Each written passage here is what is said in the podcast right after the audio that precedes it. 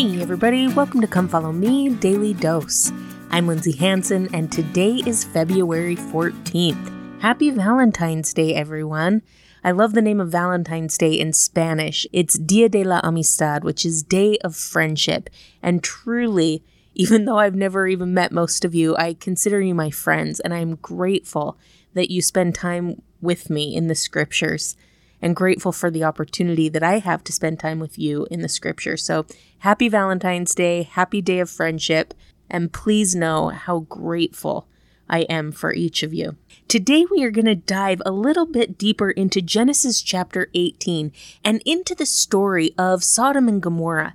Now, it's interesting because Sodom and Gomorrah is one of those things that you hear, you hear the name Sodom and Gomorrah, and we get this idea in our head of what the story is and what it's all about. And normally, the idea that we think of is sin. We hear Sodom and Gomorrah and we relate it to sin, and sometimes a very singular, specific sin. And I think that that's too bad for multiple reasons. One is because Sodom and Gomorrah wasn't just about one particular sin, it was about a group of people who had become so carnal sensual, and devilish in every way. Not just one way and not with one particular sin, but with all sins, and as part of their core had become carnal and sensual and devilish, that God felt like this entire city had to be destroyed. And when we hear Sodom and Gomorrah, oftentimes we just think of that destruction, or we think of that sin. And if we do that, we are overlooking some of the most merciful, incredible things Genesis chapter 18 isn't about death or destruction or even sin. Genesis 18 is about the incredible mercy that God is always ready to extend. So let's take a look in Genesis chapter 18. Abraham is speaking to the Lord, and in verse 23 it says, And Abraham drew near and said, Wilt thou also destroy the righteous with the wicked? Peradventure, which means perhaps, so perhaps there be fifty righteous within the city. Wilt thou also destroy and not spare the place for the fifty righteous that are therein? That be far from thee to do after this manner, to slay the righteous with the wicked, and that the righteous should be as the wicked. That be far from thee. Shall not the judge of all the earth do right? Now, I love what Abraham is saying here. And it's something that I find myself saying often when I see something happening or when I see an injustice or when I see different things, oftentimes I say similar things. The God that I know is not this way. Sometimes people talk about the bad things that happen in the world and they blame God or they curse God or they talk about God being vengeful. And I have to step back and say, you know what? The God that I know is a God of mercy. He's a God of love. And that's what Abraham is saying here. He's like, if there are 50 righteous people Will you destroy those 50 in order to destroy the city? And then he essentially says, The God that I know wouldn't do that. The God that I know wouldn't destroy the righteous because of the wicked. And then in verse 26, it continues and it says, And the Lord said, If I find in Sodom fifty righteous within the city, then I will spare all the place for their sakes. Now, what we're about to see here is kind of this give and take, this bartering system between Abraham and the Lord. And you can see that Abraham is very humble in his approach, even though it sounds funny and even though it sounds like he's maybe arguing with the Lord. Listen to his humility in this. It says, And Abraham answered and said, Behold, now I have taken upon me to speak unto the Lord, which am but dust and ashes. So he's saying, Lord, I know I'm nothing before you, but, and then he goes on, Peradventure there shall lack five of the fifty righteous. Wilt thou destroy the city for lack of five? And he said, If I find forty and five, I will not destroy it. And he spake unto him yet again, and said, Peradventure there shall be forty found there.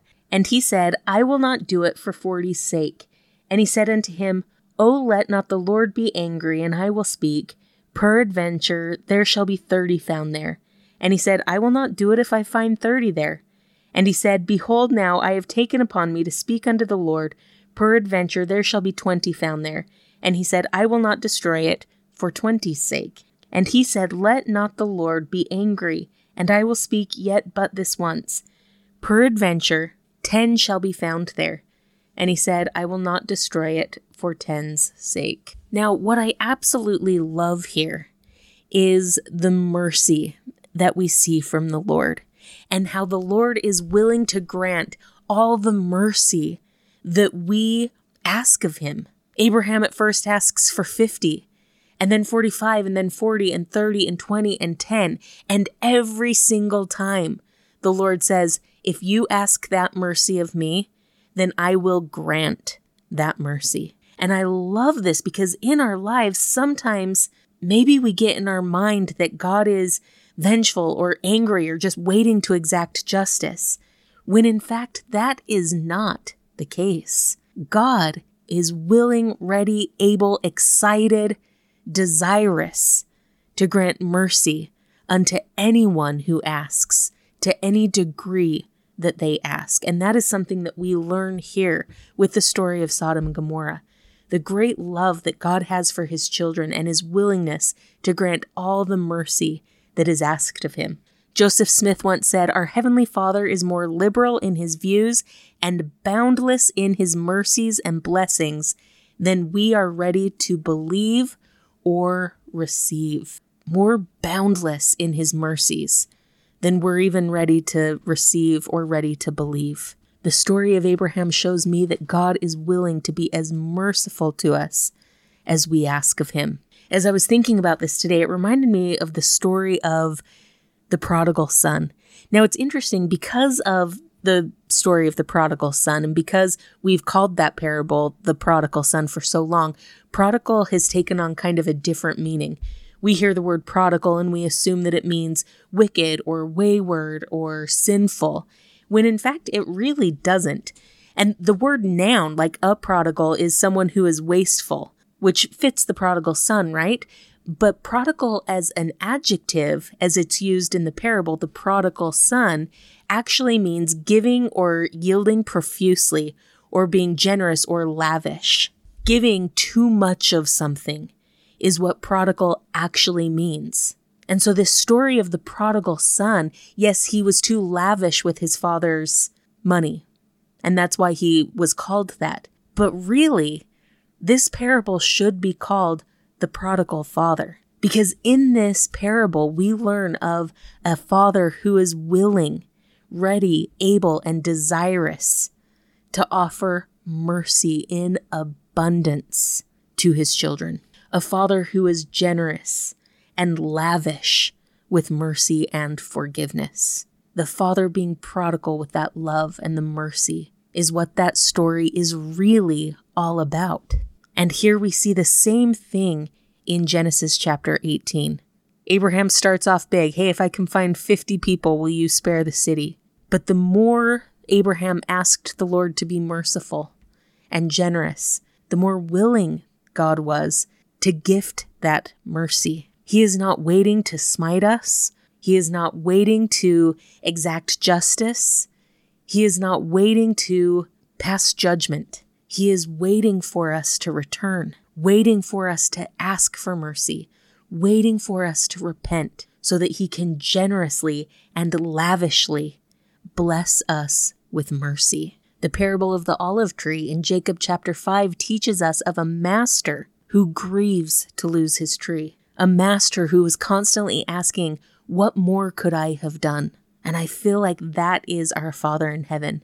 The idea of losing us grieves him. And so he's asking, What more mercy can I extend? What love can I show? What blessings can I grant? But he is waiting for us to turn to him and just to ask, Father, will you grant this extra bit of mercy? Peradventure, if I can repent this way, will you give me the mercy? Peradventure, if I can change this, will you give me grace?